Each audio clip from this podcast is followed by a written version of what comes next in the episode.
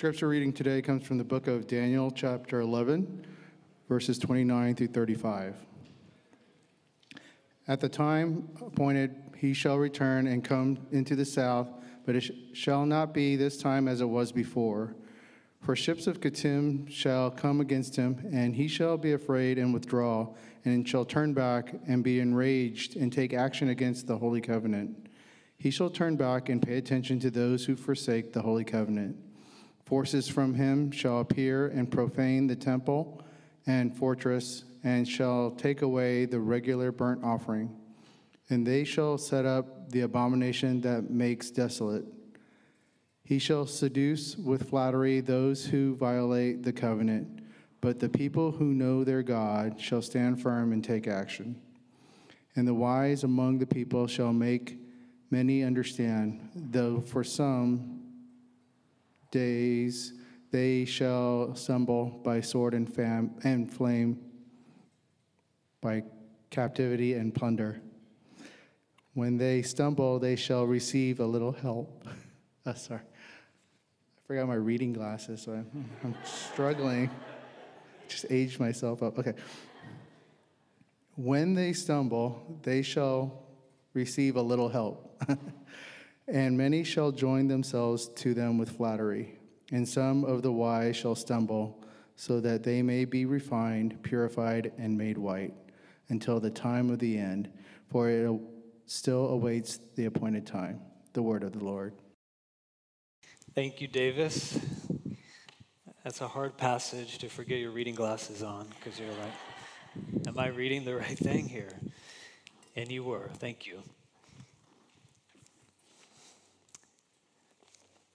After some of the plans that came out of our leadership retreat last weekend, when our elders, deacons, uh, our diaconate, and our staff met, and a few other things that happened that were out of our control, we had a guest speaker planned for this week. Brett McCracken, who was going to kick off what we're calling the Wisdom Initiative. He'd been in close contact with some people who were positive for COVID, so we've postponed his speaking for a few weeks from now. After all that happened, our leadership decided to change the way, as I said, that we're doing fall kickoff. So it's more of a fall kickoff month than just one Sunday. But what it also does is it, gives us the opportunity to share two key messages that we shared at our leadership retreat this past weekend.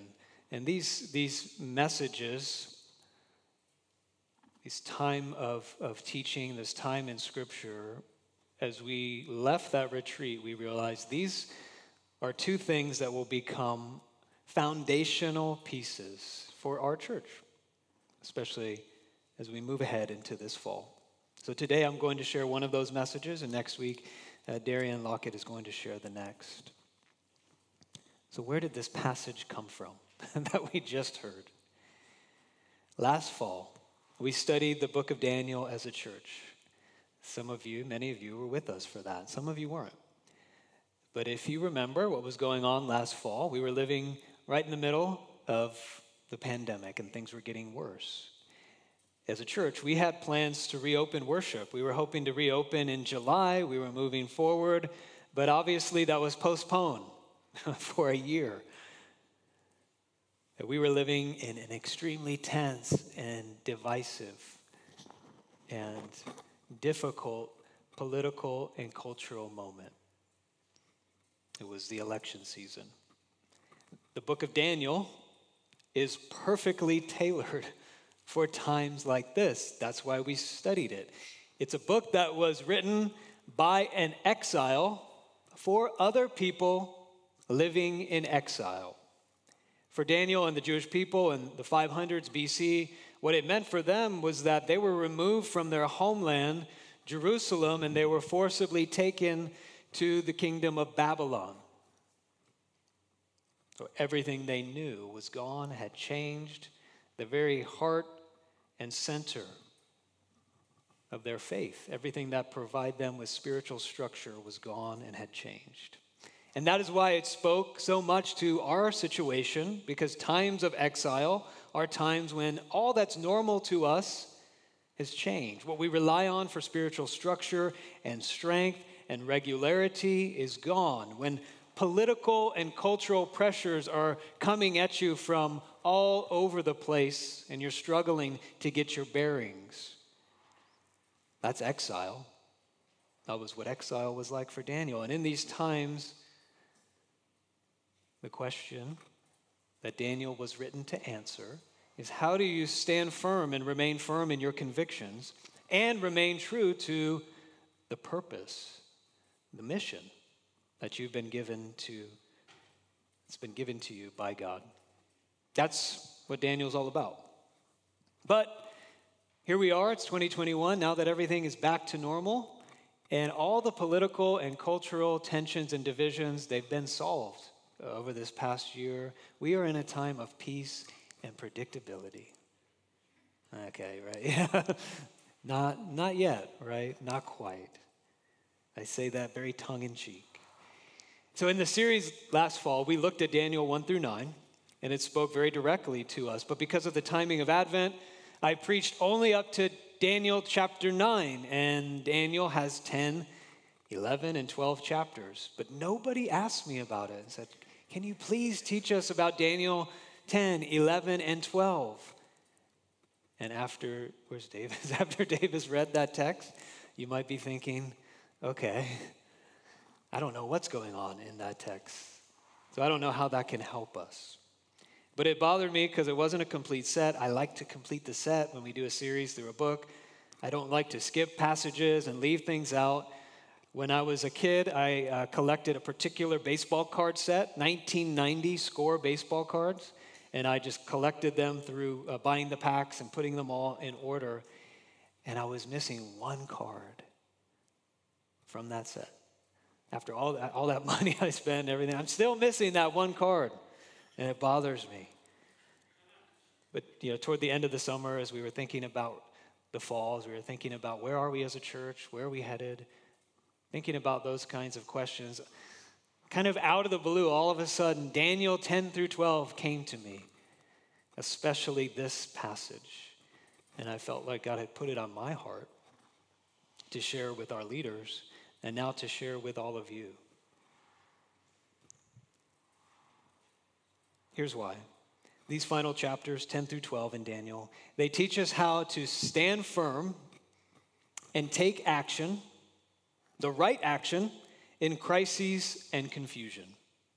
That's what these last few chapters teach us. Especially in times when you are still in exile, but you thought it would be over. When you thought exile was over, but it's not, it's still there. That's what's being offered us in this text. When you're in that season, when you're in that experience, you can stand firm and you can take action. But we have to know a few things. So if you're looking at the outline or if you, are taking notes, these are the three things we're going to look at. Three things that happen during times of uncertainty and change. We're going to focus in on this passage, this a little bit strange passage that we just heard read. We are also going to move a little bit around these three chapters to get a sense of the context. So if you have your Bible, you can open it up and I'll point out a few things in the context. But these are the three things we're going to look at questions some core questions rise to the surface when we're in periods of uncertainty and extended chaos and confusion. Certain casualties happen, some things die, and certain clarity emerges. Some things, the most important things, can, by God's grace, become very clear. So we're going to wind around a little bit the book of Daniel and this passage, but where I hope to leave you is landing in a place of great clarity. So let's see what happens. let's do this. First, questions. In times of uncertainty and change, certain questions rise to the surface. It's almost like we can't help it. These questions come out. Certain basic questions that, in times of relative stability and predictability and normalcy we take for granted, or they don't cause us the same amount of stress and anxiety. These questions are, and we'll put them up on the screen where are we? What's going to happen And what should I do? Or in the case of a church, what should we do? At our retreat last weekend, these were the three questions we prayed over, we discussed, and we talked about for our church. This passage helps us answer these three questions that for me personally have never been harder to answer. At some level for myself, and definitely for a church, for our church. First, where are we? Okay, here's where you can look at your Bible. If you look at chapter 10, this is the broader context. It begins, this whole section, it's really one unit. It begins in chapter 10, verse 1. And it says, the third year of Cyrus. And so we could just blow right by that, whatever, what's going on with that third year of Cyrus. But here's what we need to know the first year of Cyrus is one of the most important years in all the Bible. The first year of Cyrus. The first year of Cyrus was when this Persian king said, All you people who are in exile, all that you had and all that you lost that was normal, your temple, your sacrifices, your land, your homeland, you can go back. You can return. And for the Jewish people, when they lived in the first year of Cyrus, that brought them great excitement and encouragement. The exile is ending. That's what happened in the first year of Cyrus. But after three years, things were not going as they had hoped. The temple project, rebuilding it, was faltering. People were not devoted to the work. There was all kinds of unexpected opposition to them just settling and regaining their normalcy and their structures of worship. People were compromising, they were laying aside the work, and the community was very divided and discouraged. This is what was happening in the third year of Cyrus. And so Daniel and the people were thinking, I thought we were going to go back to normal. I thought even maybe it was a time of great revival and rejuvenation. I thought we were reopening worship with the temple. It's not what we thought it would be. And Daniel knew about this, and he was wrestling before God, saying, I've given my life to this, I've waited for this moment. It's not how I thought it would be. Here in the third year of Cyrus, what did he do? It tells us in Daniel chapter 11 he mourned and he fasted for three weeks. That's actually in chapter 10, verse 2.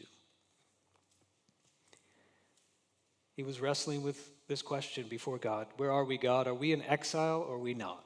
Are we back to normal or are we not? And for us, I think we can all relate to this. As we've lived through the pandemic, as we've lived through all the upheaval surrounding us, we've all longed for a return to normal.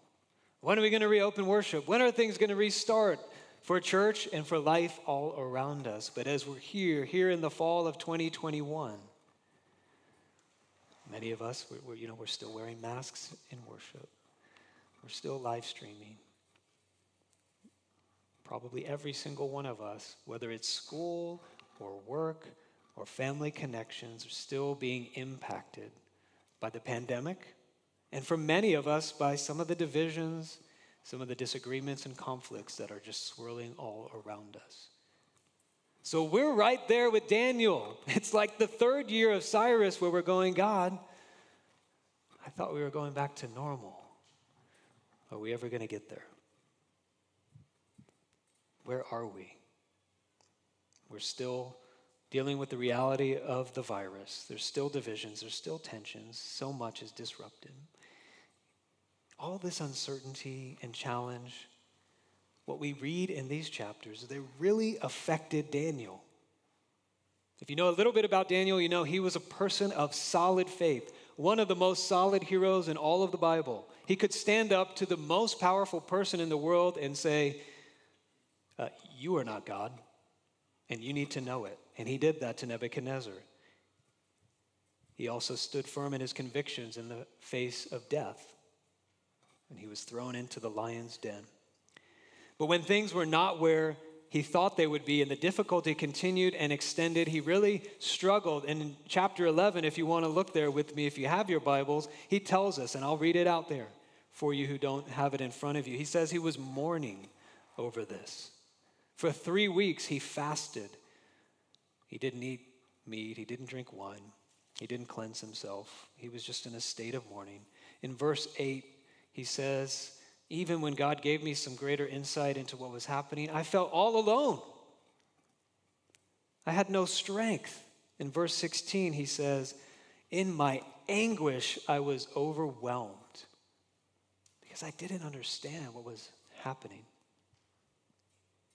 Most of this was after God had met him and given him this vision that is strange to us, but had given him insight into where he was. So I want to I want to just pause there for a moment and speak to all of you here, my church family, those of you who are watching online. As we struggle to get a handle on this question, where are we? It's not where we had hoped maybe it would be. It's not back to normal. I want you to know one, you're not alone if you're struggling. If you're still carrying anxiety, if you feel some of what Daniel feels here anguish. You're overwhelmed. You're powerless. You're weak. Daniel said he was all of those things, and we need to know that our faith doesn't make us immune to those struggles, to emotional distress and anxiety in times of uncertainty and change. It happened with Daniel, and it can happen to any of us. But I want you to know is that God hears and draws near to us when we come with our weakness, when we're overwhelmed and we come to Him. If your trust is in Jesus, then here is what is given to you in this text. Daniel said, I'm weak, I'm, I'm overwhelmed, I'm powerless, I don't know what is going on. And two times in this text, Daniel is told, Daniel, you're a mess. You're a wreck, but you are treasured by God. Daniel, you are loved by God. In verse 11 and in verse 19, this angel that appeared to Daniel, there's really nothing, I don't know any other place like this in, in, in the Bible. Maybe, um, maybe Mary, when the angel appears and says, You are the blessed one. Here, a messenger from God comes and says, Daniel, you're a mess. I know you don't understand what's going on, this isn't your greatest moment, but you are loved by God and you are treasured by God. I'm assuming many of you here maybe feel overwhelmed and powerless. And even if you can't get a grip on where you are, you are treasured by God. You are loved by God. And He hears even the weakest prayers. I want you to be encouraged with that. Where are we? Where are we headed? Is the next question. In times of certainty, uh, uncertainty, and change, we ask, where are things headed? What is the future going to be like? When things are calm and stable, we think about the future, but we don't worry as much about the future. But when there's chaos, we feel like we need to know what is going to happen. I need to know this. And if I don't, I feel very anxious and fearful. For me, ever since COVID started, I started checking the news. Check all the local newspapers and a few national newspapers, and I found myself not stopping. Before that, honestly, I never read the news. I got my current events from other different places. I said, I don't need that. But now, every day, I'm finding myself, why am I looking at the LA Times, the OC Register, uh, you know, Wall Street Journal, New York Times, just trying to do the rounds. Why? And I realize it's because of this question where are we headed? For my life, for our church, what's going to happen? Where is COVID? What's the next crisis? In my heart, I'm going, where are we headed? And I know there's a lot of anxiety and fear there. Maybe you're like me. God decided to answer this question for Daniel in a very dramatic, in a very unusual way. Okay, this is where we're going to look at this text. It gets very strange, it gets a little bit difficult. There's nothing else like this in the Bible. All the commentators I read said this is a very unique part of the Bible because it's so specific Chapter 11, we just landed and we just started right there. And these are very specific prophecies that follow the history of what will happen after Daniel. Seems all the way to the end of history. I won't interpret all of this because honestly, I cannot. I need to study like a couple more months to be able to interpret all of this. And the truth is, not everybody knows what's happening, but we do know something. This is where things were headed for Daniel. This was the future. This is what lied ahead for the people of God. There's a lot of talk here about the kings of the north and the kings of the south. We know those were the, the Ptolemy and the Seleucid uh, empires from Egypt and Syria. And Israel was right in the middle of those two countries. And it leads all the way up to this passage a ruler named Antiochus Epiphanes, a Greek ruler, who more than any other ruler probably targeted specifically the faith of the Jewish people. And in their most intense persecution since the exile, tried to wipe out everything that the Jewish people held dear their temple, their sacrifices, and everything. This is what it's talking about here in chapter 11 when it says,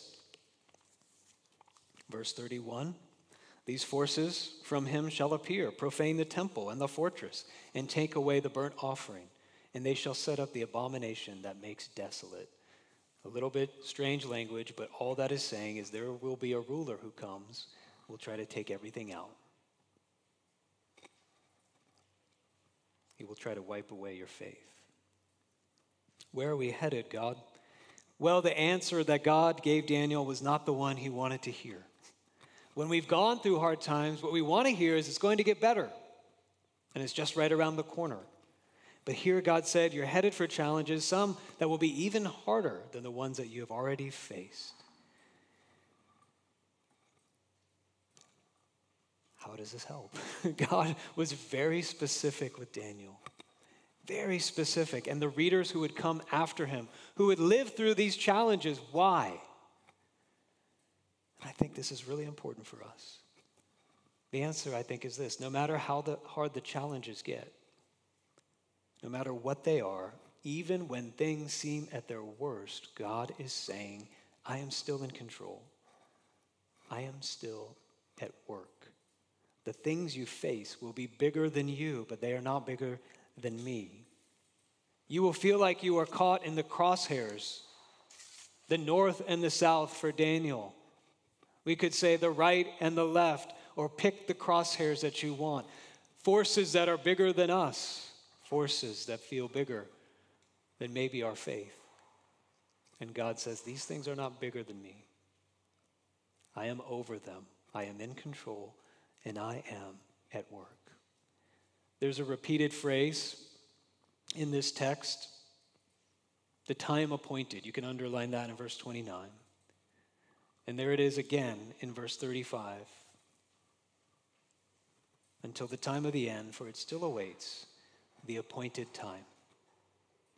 This phrase should give us a lot of comfort because if there's an appointment, that means somebody sets that appointment and somebody can end that appointment.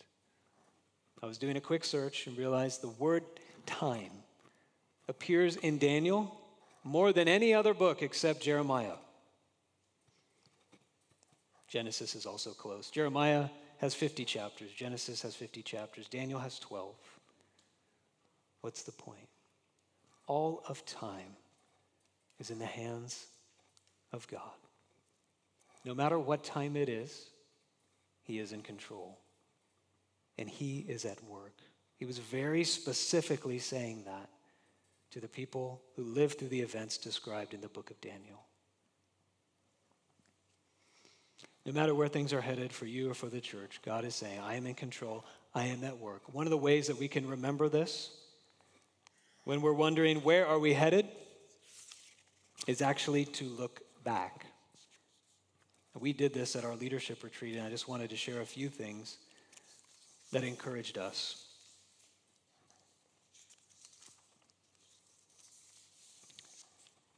Before we talked about where is God taking us as a church, we look back and we ask the question where has God been at work as we've lived through such an incredibly challenging time. And at the retreat, we just said, What has God done? And there were so many things that we wrote down on our notes. For example, our stream team, who's up, up in the booth today, give it up for the stream team again. Somehow we figured out how to do online worship. We worshiped without gathering for over a year. We had our worship team who was producing some incredibly amazing quality music for all of us to continue to worship and sing. Our women's Bible study had more women studying the Bible than ever. Our staff said they felt more connected than ever. Somehow our community groups met through a pandemic. We had financial stability. We continued to be a community of warmth and welcome. Our youth ministry survived and, in some ways, uh, thrived in the pandemic. We have our first ever diaconate that was ordained and appointed during the pandemic. And we have folks who found us online and who are now, some of you are here with us. That's just a little bit of the list that reminded us, even over the past year and a half, God is at work. God's at work, no matter what time it is. And it can be helpful to do that, to remember. Wherever we're headed, God is at work. Where are we? First question we are in exile when we thought we'd be out. It's not normal yet, it can be very difficult. But God draws near us in the, to us in these times. Where are we headed? At this time next year, what will it be like? We don't know. But we know that time is in the hands of God. Third question. But what do we do? At some point, you got to do something. No matter how chaotic and uncertain life is, you have to act in some way as an individual, as a family, and as a church. There are two main directions I've heard from church leaders as we've been processing this, as I've talked to other pastors. One of the directions says, you know, at this time, well, what we need to do is make sure we're standing firm. Remembering God is in control. Let's hang tight. Let's hold on. Let's stand firm. We can ride this out. Wait till things return to normal. Stand firm in all the challenges and in the craziness around us. Hold tight to our beliefs and convictions. The other direction I've heard is take action. Now is the time to act and be creative. Never waste a crisis. Move out in mission in bold faith. I want you to look at Daniel 11, verse 32. And I want you to underline it, circle it, whatever you need to do, highlight it, cut it out, and put it up on your fridge. Daniel 11:32 says both are right. There are places where we need to stand firm. There are things that don't change no matter what's going on around us. There are ways we need to dig deeper and stay rooted. And there are also ways we need to take action. We need to respond, that we need to be faithful to the purpose and mission God has given to us. Daniel 11:32 says this is the answer to the question, what do we do in times of chaos and change and uncertainty?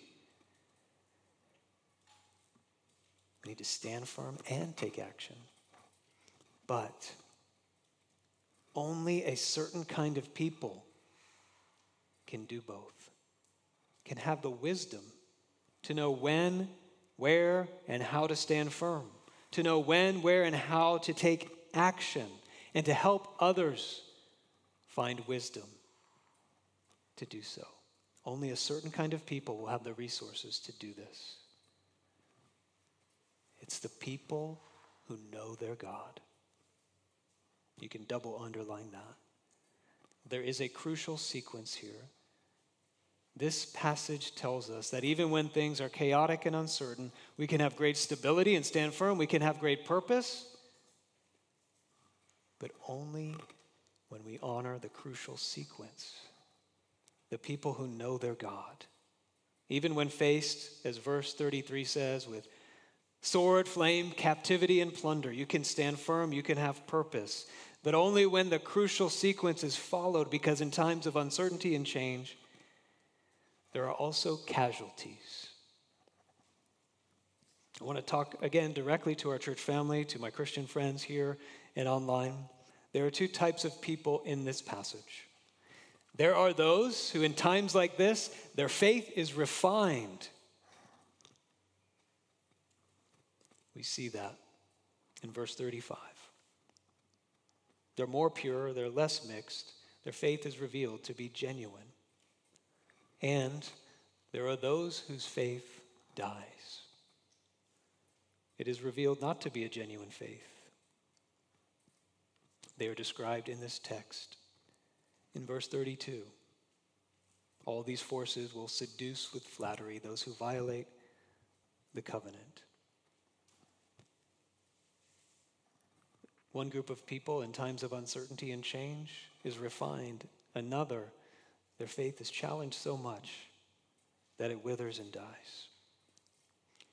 In times of uncertainty and change and chaos, there is a kind of faith that offers us stability and purpose.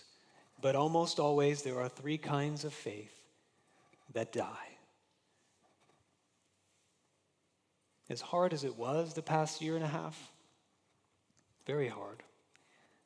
Personally, I believe now will be an even greater test of our faith in these three areas. And I'd like to share those with you. First, this kind of faith dies in times of crisis and uncertainty, a superficial faith. There is a difference between knowing someone and knowing about someone. Growing up, my hero in life was the second baseman for the Chicago Cubs, Ryne Sandberg. I had like five posters of him in my room. I had every baseball card made of him. I wanted to be him. I wanted to be the second baseman for the Chicago Cubs. I knew his stats, like inside and out. And if I would have met him, I would have just ran up to him and said, Ryne, let's talk about 1984 and the MVP year you had. Remember? You had 19 triples that year. And he'd be like, What? Maybe he was nice, I don't know, but he might have said, Who are you? I don't know you, but I know all about you. Now, there's a big difference, right? Superficial faith, it doesn't look like we might think it does. In his book, some of you have read this book, Knowing God by J.I. Packer, you should read it. Fantastic book. He has a chapter on Daniel. He has a chapter on Daniel 11:32 where he makes a point that I've remembered since I read it 20 years ago. I'll never forget it. There is a vast difference between knowing about God and knowing God. The people who know about God, that kind of faith won't survive in times of uncertainty and chaos. There's another kind of faith that won't survive it's a consumerist faith, a faith that treats Jesus and church as a product consumer. If I'm not getting what I want or expect out of this, I'll move on. I'll try another product. I'll go to a different restaurant or store that meets my needs better. I'll try a different brand. Underneath the consumerist faith is the question what can I get out of this? The language used here in Daniel to describe faith in verse 30 and verse 32 is the language of covenant. Covenant is the exact polar opposite of consumerism, it's the language of relational commitment. The Bible teaches us that God won't be used as a product. He is the God of the universe. What he wants to give us and do in us cannot be received in a consumer relationship, but only in covenant relationship in God's community, the covenant community, we use the word church for the covenant community, won't provide you what you need if you use it as a consumer. The people who know about God, that faith won't survive. The people who use God, their faith won't survive in times of crisis and chaos. A third kind of faith will die. That's an individualistic faith. Notice it says the people who know their God not the person who knows his or her God. In the Bible, we know God as a people, as a corporate people, a community. Our faith is deeply personal. We know God deeply personally. That's what knowing God means.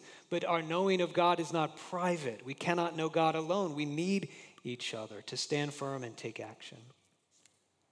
The person who tries to know their God alone, that faith can't survive. All three of these types of faith can survive when things are relatively normal and stable, but in times of uncertainty and challenge and chaos. These three types of faith can't survive. So, in the times that we're in as a pastor, as our leadership, as a church, when these kinds of faith die, it can be hard and disorienting to see it all around us, to be struggling ourselves with these things, but it is not a bad thing. It can be the best thing. If these kinds of faith die, a new and deeper and genuine faith can come to life. My final point here clarity. Crises and uncertainty, chaos, they have a way of making some things very clear for us. First thing, we'll put up the slide. In times of uncertainty and change, we get clarity on what kind of faith we have. In verse 35, Daniel says some people's faith is refined, purified, and made white. Refining is the process of purifying something, removing all that is mixed in there with it. Almost always by fire. The fire separates that which is real and pure from that which is not real and impure, so that the final product is more beautiful, solid, refined, and genuine. To know how pure it is, it has to go through the refining process. In times when things are so uncertain and changing and it feels like the future is unclear, questions we're asking as a church where are we really? Where are we headed? What should we do? We work on plans, and we are working on plans to stand firm, to stay rooted in our faith, to find practices and rhythms that will help us do that, to be people of wisdom, to help other people find wisdom, the Wisdom Initiative, etc. We're working on ways to take action to serve our community. We have Care Portal, we have our compassion ministry, ways that we can serve each other. But one thing, next slide. One thing can become very, very, very clear to us that we can't do any of these things if we forget the crucial sequence. Let's move forward to the next slide. In times of uncertainty and change, we get clarity on what comes first. And this is where I want to land this message that there is a crucial sequence. Some of you are really good at putting stuff together, like when you go to IKEA, you don't need the instruction booklet. You're like, forget that. I need to do this on my. I know how to do an IKEA thing. But for me, I've learned my lesson because a number of times something's done backwards. It's facing the wrong way, and the whole thing is built and I have to start over from the very beginning and follow one, two, three. This is the moment we are at as a church. I believe, not, not just our church, but Church Big C. This is a moment when we can become very, very clear on what comes first. We need to stand firm. Will we be able to stand firm in our, in our changing times? There's a lot of confusion. We don't know the future. Will we be able to find wisdom and insight and not be swayed by the chaos, the questions, and the uncertainty all around us? Well, it's not the people who know all the answers. It's not the people who know the future. It's not the people who know always exactly what to do. It's not the people who never stumble. It's not the people who have the power or the political influence. It is the people who know their God who will stand firm. Will we be able to take action, to know what to do and not to do? Will we be able to know what we just need to recover and hold tight to and what we need to reinvent as a church? Will we have the strength to do our part to take action as an individual and contribute? Well, it's not the people who have all the answers. It's not the people who have the strength in themselves. It's not the people who have the political power. It's not the people who never stumble who will be able to take action. It is the people who know their God. I shared with our leaders, and now I'm sharing with you, and they agreed with me. We are open. I am open to so much of what God might do in our church and through our church in this season. But I'm not open, and neither are they, to forgetting the crucial sequence. This is a moment for us to put first things first, to be the people who know our God. This is the very heart and center of the Christian faith. Jesus said in his final prayer for us This is eternal life, that they may know you, the only true God, and Jesus Christ, whom you have sent. I brought you glory on earth by finishing the work you gave me to do. This was the work given to Jesus to do on our behalf, that we might know God, that we might be the people who know our God. In the next few weeks, we'll be pursuing these things together. We'll be changing some of the way we do our leadership meetings to give priority to knowing God together. We'll be changing some of the ways we pour into those of you who are in leadership, especially our community groups, so we become more and more the people who know our God. And in so doing, we'll also be calling you out of a consumerist approach to your faith and asking you to consider how can you lean in to this church as your covenant community each of you to serve for the sake of your own refining in your faith for the sake of the strength of this community and we'll be seeking not to be individual persons who know our god but to be people a community connected to one another who know our God together. Let's ask for God's grace and mercy for all of us. Would you pray with me?